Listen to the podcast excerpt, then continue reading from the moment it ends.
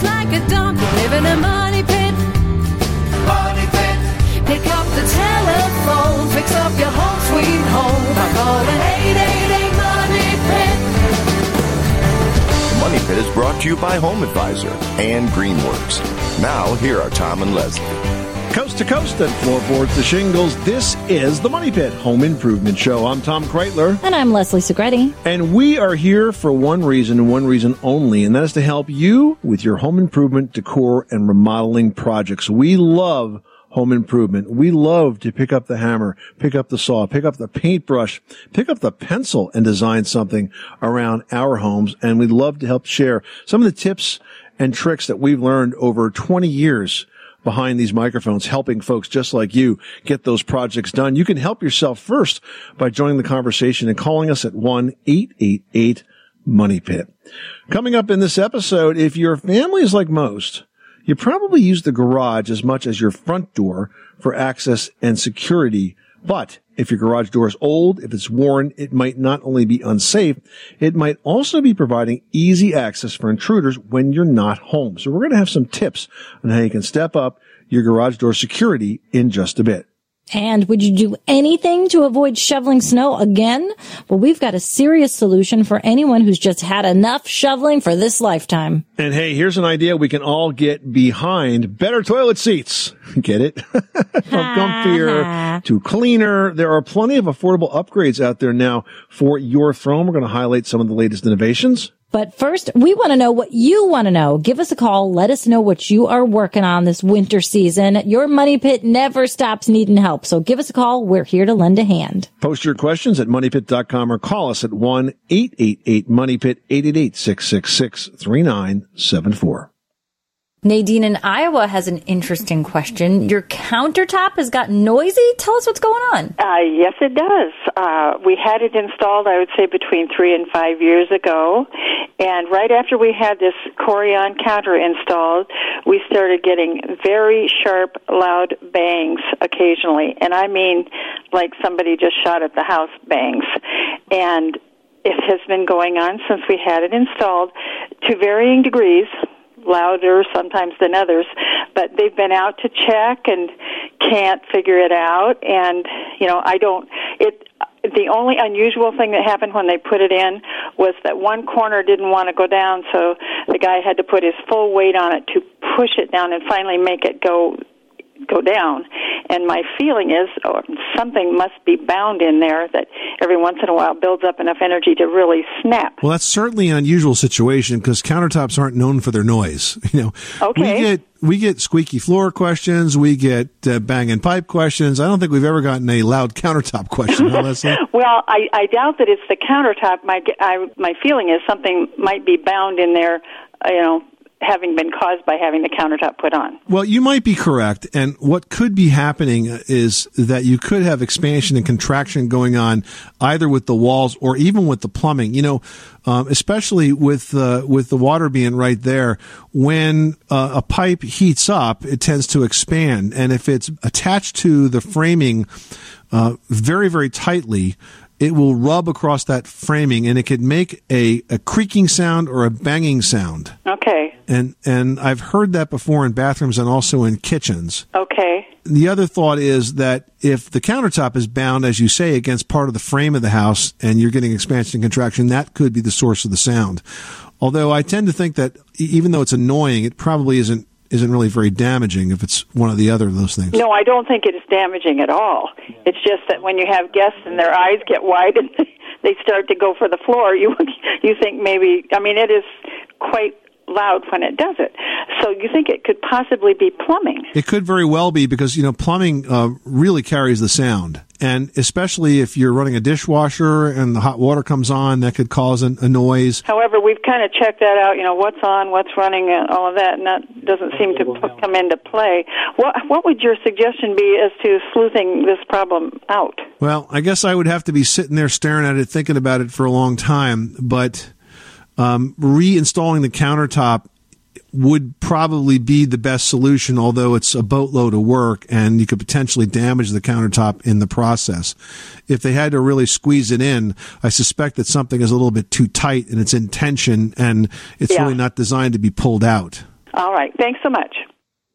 Now we've got Tim on the line who's dealing with a big crack in a driveway causing some unevenness. Tell us what's going on. Well, I have a uh, concrete driveway. It, it's three inches thick. I found that out after I saw the crack in the driveway. And they poured this driveway in one, as far as width, and they put it, it's probably 16 foot wide, and they poured it in 16 by 12 foot sections with, uh, looks like fracture pieces in it instead of the actual expansion joints and where it goes over my drop my uh the ditch over my culvert it has a spot about a one foot in a triangle one foot by one foot by one foot where it has dropped and i'm trying to find some way to bring that piece back up level with the rest that way i can see i already had it sealed but i put like a silicone in there along the joints to keep any further erosion from happening How big is the piece that's dropped?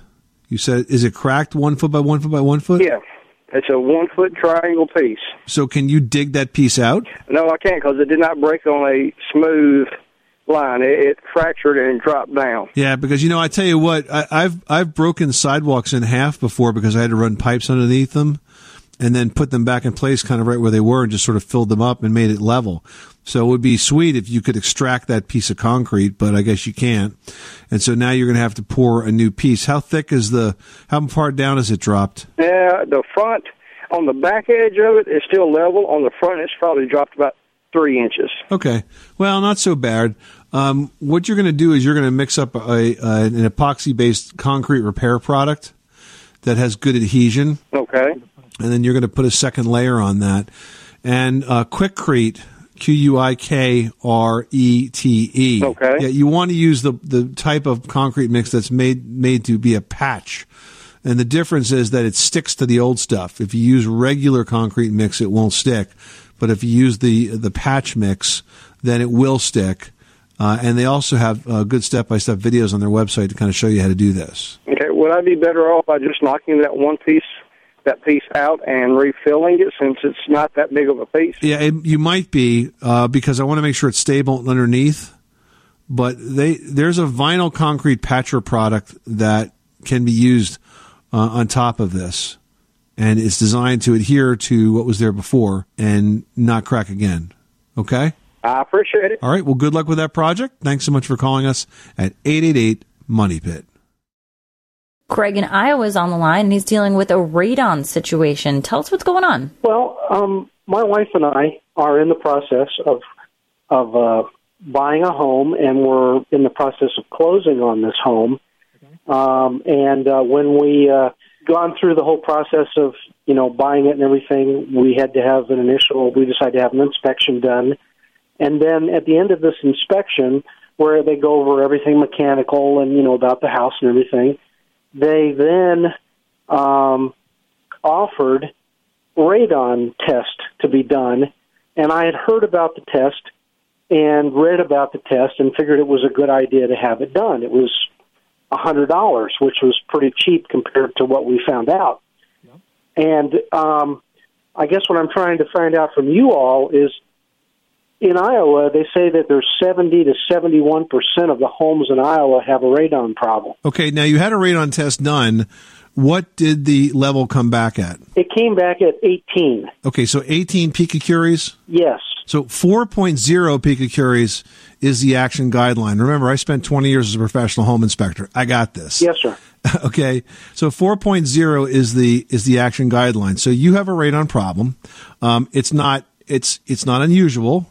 It, it depends on the area, and certainly not the worst that I've ever seen. I've seen homes that had levels of upwards of 100 picocuries. Okay. That said, you do need to put in, or more accurately, the seller is a sub slab mitigation system where you have pipes that go into the slab and they pull the radon gas out. Now, has that process been started? Yes, sir. All right. So then you're on your way. But when you're done, it's very important that they test out of this and get a successful number. I will caution you though, because this is a real estate transaction, remember that you are not in control of that house. And one of the biggest concerns that I had as a home inspector doing radon tests was I couldn't necessarily trust the sellers to leave my test alone. And if they open the windows or doors during the test, they're going to vent that house and get that number to be down. So it's really important that when you're doing a mitigation system, you would probably step away from doing charcoal absorption canisters and you would do other types of radon uh, testing. There's one called a working level monitor where it basically takes samples on an hour by hour basis. And you can look at this, that the results that come off of this and what you look for as a tester is a normal pattern. And you're going to see a pattern that sort of climbs throughout the day and is really high at night when the house is completely still, starts to drop during the day. A good tester can tell if the test has been uh, compromised. So just proceed cautiously, not an unusual situation. Sub slab ventilation is the way to go. And when they're done, this test should be down to near zero. Thank you very much. But hey, if your family's like ours, you depend on the garage as sort of your real front door for reliable access as well as protection. But if your door is old, if it's worn, it might be unsafe and it might be providing easy access for intruders when you're away.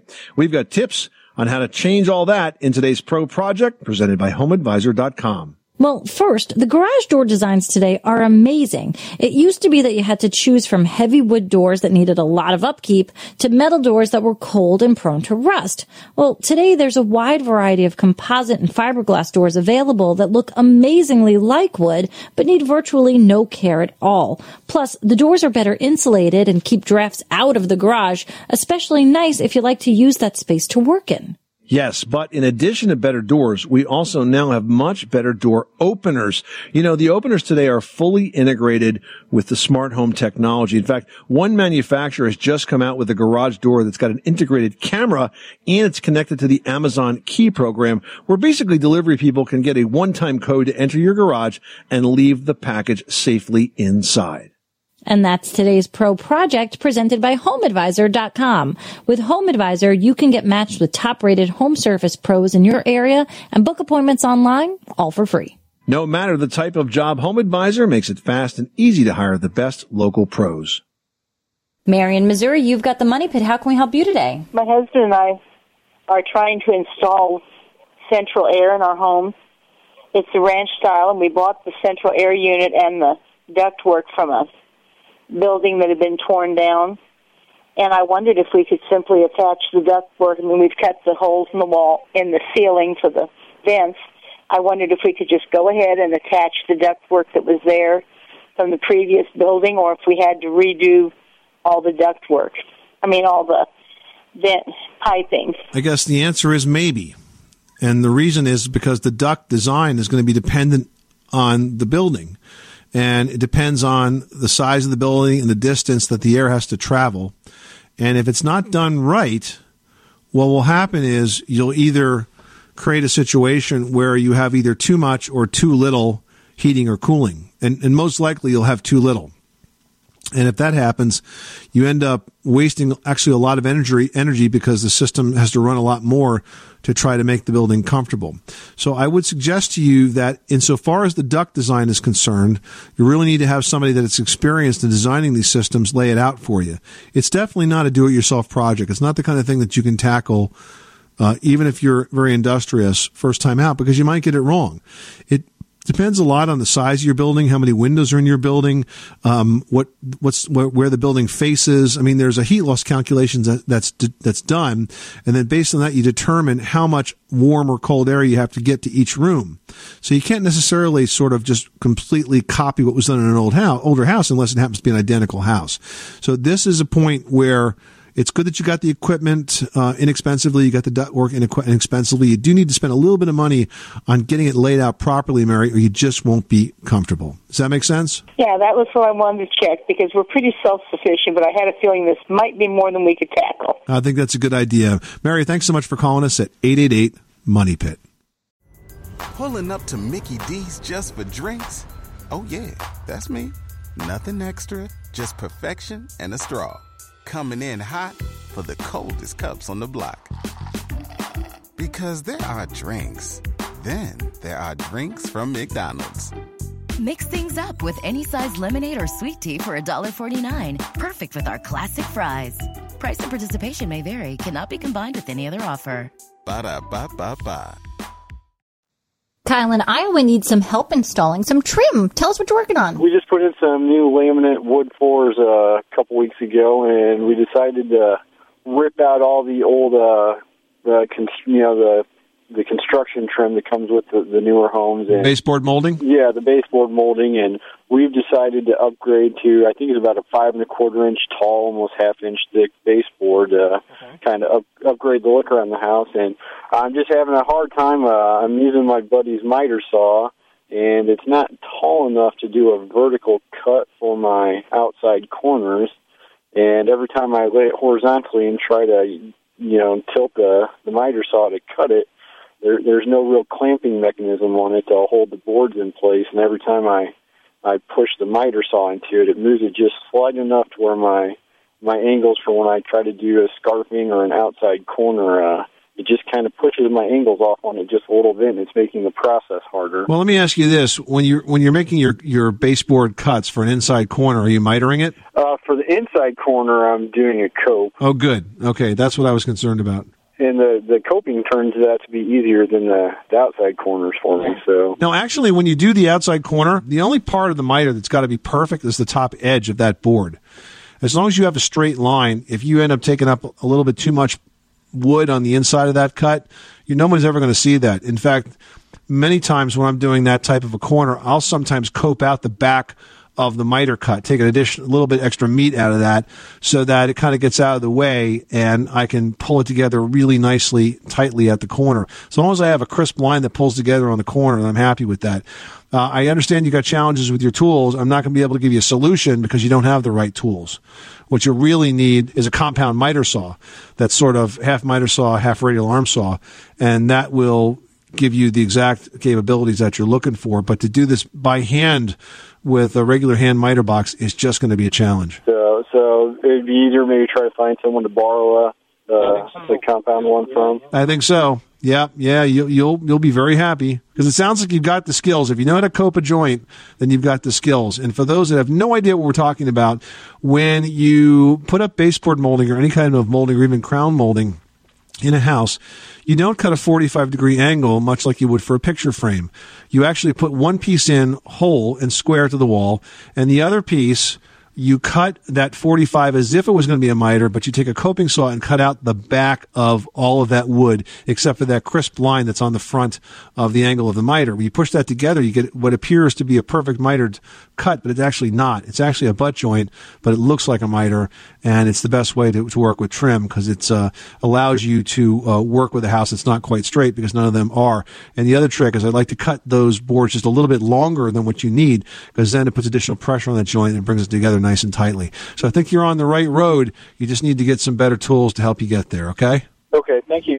Kelly in South Dakota is on the line and wants some help removing wallpaper. What can we do for you? I have a uh, some wallpaper that I want to remove, and I believe we primed the walls. This has been about ten years ago, and um, when I pulled back on the edges of the wallpaper, it seems as though it's taking a bit of the drywall with it. So what you want to do is you want to get a tool called a paper tiger, which it puts small holes in the surface of the paper and it helps the wallpaper remover get behind it and loosen up the adhesive.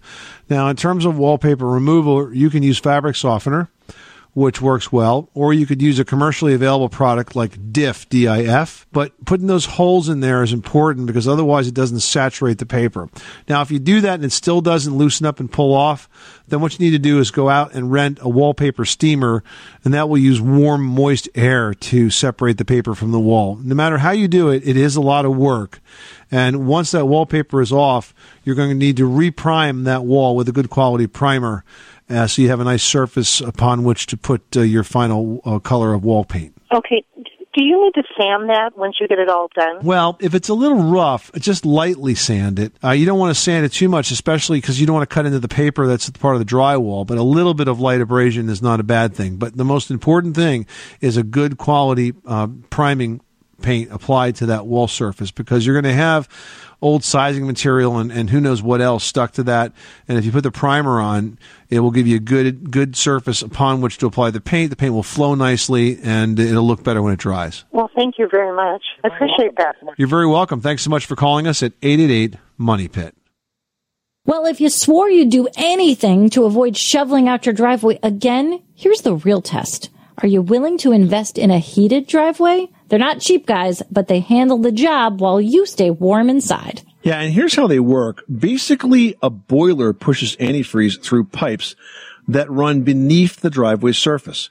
Now, what this does is it keeps it warm enough, just warm enough so that the snow never even collects in the first place. When you see homes that have these systems installed, it's amazing because you go up and down the street and everybody's driveway is either full of snow or has like sort of that last layer you can't quite shovel off. And then you find the guy that's got the driveway heated system and it's actually perfectly clean as if they never had a drop of snow on it at all. Yeah, I mean, that's amazing. However, you know, this system isn't something that can be retrofitted and it can't work with existing pipes either. So the upfront cost does include a new driveway since that current one is going to need to be dug up. Yeah, and it is an expensive thing to install. So you need to start by comparing the price to the cost of long-term snow removal because really that is sort of had the ROI calculation there. It might be more cost effective just to hire a plow to haul away the snow every winter.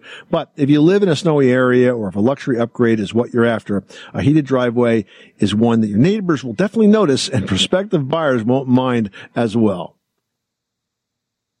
Doug in Illinois is dealing with some water under a deck. Tell us what you're working on. Well, I'm interested in uh, like a roof or a water drainage system up underneath my deck. I have a 16 by 40 deck, and I saw somewhere on TV that uh, they have some sort of a system that goes up in between the joists. I was wondering if you knew anything about that. Yeah, is this like a second floor deck and you guys sit under it or something? Yeah, there's a uh, there's a full lower level under the deck. Yes. Well, those are called deck drainage systems, and there's lots and lots and lots of different manufacturers of it. There's Deck Drain, there's uh, Dry Snap. Yeah, there's something called Underdeck that seems to be a depot product. Uh, Trex has one that's called Rain Escape. So these are all deck drainage systems.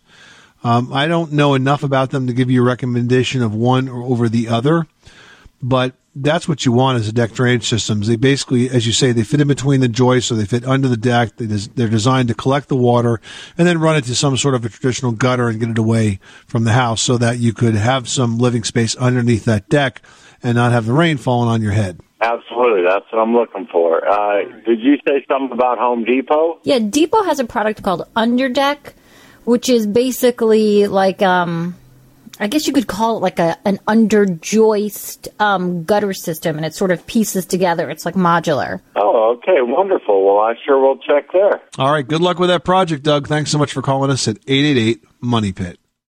Loretta in Massachusetts is obviously scarred from such a cold and snowy winter in Massachusetts and needs some help with the heating question. What can we do for you, Loretta? Well, I would like to know if it's going to be cost effective for me to change a heating system that I have, which is now oil. I do not have heat, uh, gas in my street, and I'd like to um, make an apartment out of my basement where the the bo- the boiler and all that, uh, the tank and all of that stuff is. Okay. Um, so um, I was wondering, if, you know, if, is can I, is this something that I can do? I have uh, two floors. Uh, the basement would be, you know, a third really. Um, and I, I don't know if you can have more than one pellet stove or how this would work. Is it clean? So first of all, you want to add heat to the basement space. Is that what you're asking us? Right. I want to get rid of the mess down there, the um, the burner and the oil. The Well, uh, how are you going to heat the rest of the house? Well, this is what I was my big question. Can I heat the whole house with with pellet stoves? No. Okay. Unless you got a little cabin in the woods, you need your central heating system. It would be foolish to remove that. Uh, you know, your your house would lose dramatic amounts of value. If you want to improve the energy efficiency of it, you know, you may be able to replace the oil burner or replace the boiler itself and pick up a lot of efficiency. Now, in terms of this apartment, if it is a boiler, therefore a hot water heating system, it's easy to add an additional zone and have that zone only heat the basement.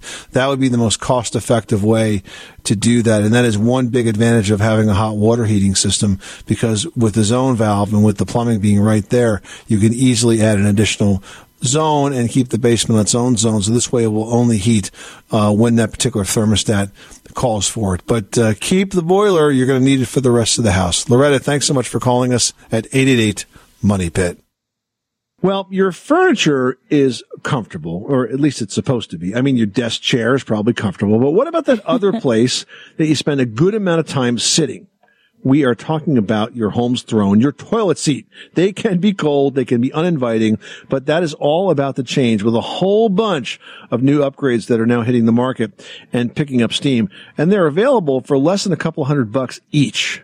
Yeah. Hey, do you hate it when the toilet seat slams closed? You know, I jump out of my skin every time it happens, which is a lot with two kids at home. You know, sometimes I'm lucky that they close the seat at all. But when they do, it's slam, bang. Now, you can stop that insanity with quiet closed toilet seats. All it takes is a gentle touch, and that lid is going to drop down slowly, softly, no loud bang. That means less touching and fewer germs, too. And you'll shiver no more with cold toilet seats because now they have seats that sense activity and actually warm up when you sit down. Some models even have adjustable settings so you can control the temperature. And beyond that, it gets even crazier. We just got back from the kitchen and bath show and man, the number of different seats and features and even the ones that have smart technology so you can operate your toilet seat and your flush from your phone there's just so many options out there. So if you'd like to uh, have a change in your bath, this is one place you can start for as little as really just a few bucks. 888-666-3974. Whether you got a few bucks or a lot of bucks and want to take on a project, we'll help you get it done as efficiently as possible if you give us a call with your question at 1-888-MONEY-PIT.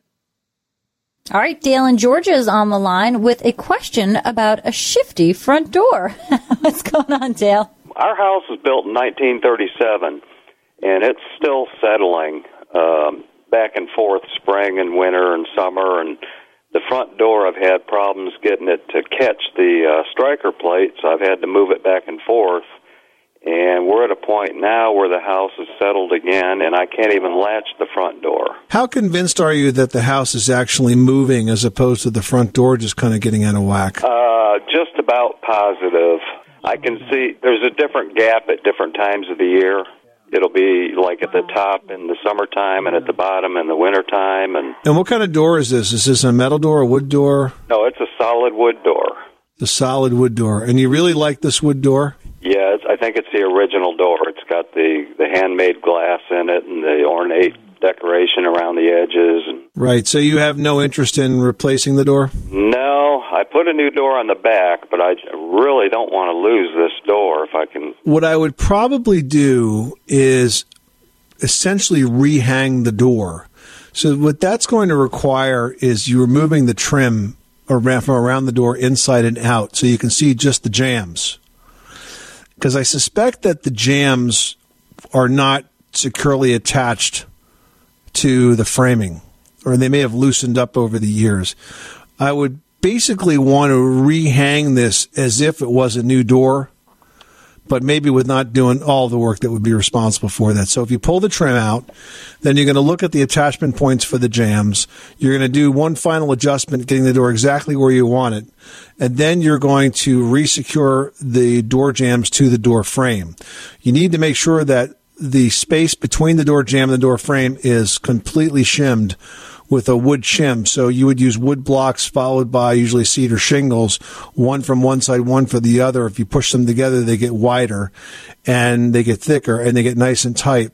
And then what I would do is I, I wouldn't nail it in. I would actually use a drywall styled screw. So a long case hardened screw that you can set just below the surface of the door jamb and then putty over it. Because if you attach them with screws and you shim it properly, that door really shouldn't move.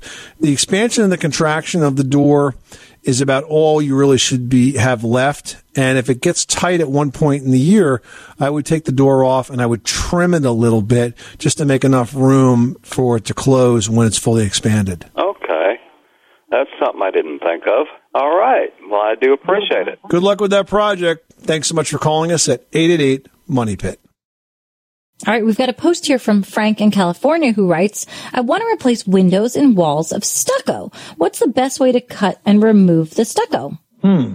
The best way is to not cut and remove the stucco, actually, Frank, because when you're dealing with a stucco house, and frankly, it doesn't matter if it's stucco or vinyl siding, when you're replacing your windows, you don't have to disassemble the exterior walls if you use replacement windows. Now, replacement windows are windows that are custom sized and they fit inside the old jamb. So basically the outside frame of that window, you take out the sash, which is the part that goes up and down, and you leave what's left, and then the replacement window fits right inside that particularly handy when it comes to a stucco house where it's very destructive to have to sort of dig that window out of the wall.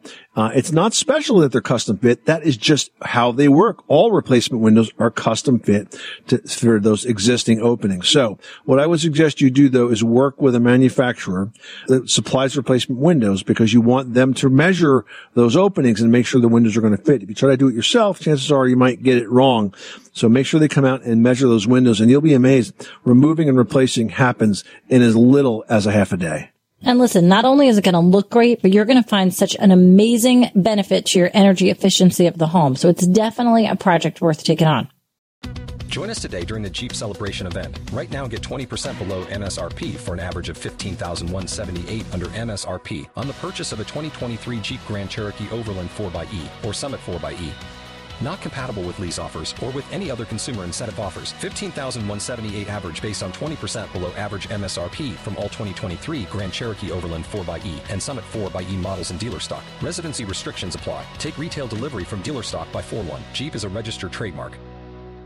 Well, now's a great time to launch a new look for your home, and freshening the main entry is a cost-effective way to do just that and also impact the curb appeal and value.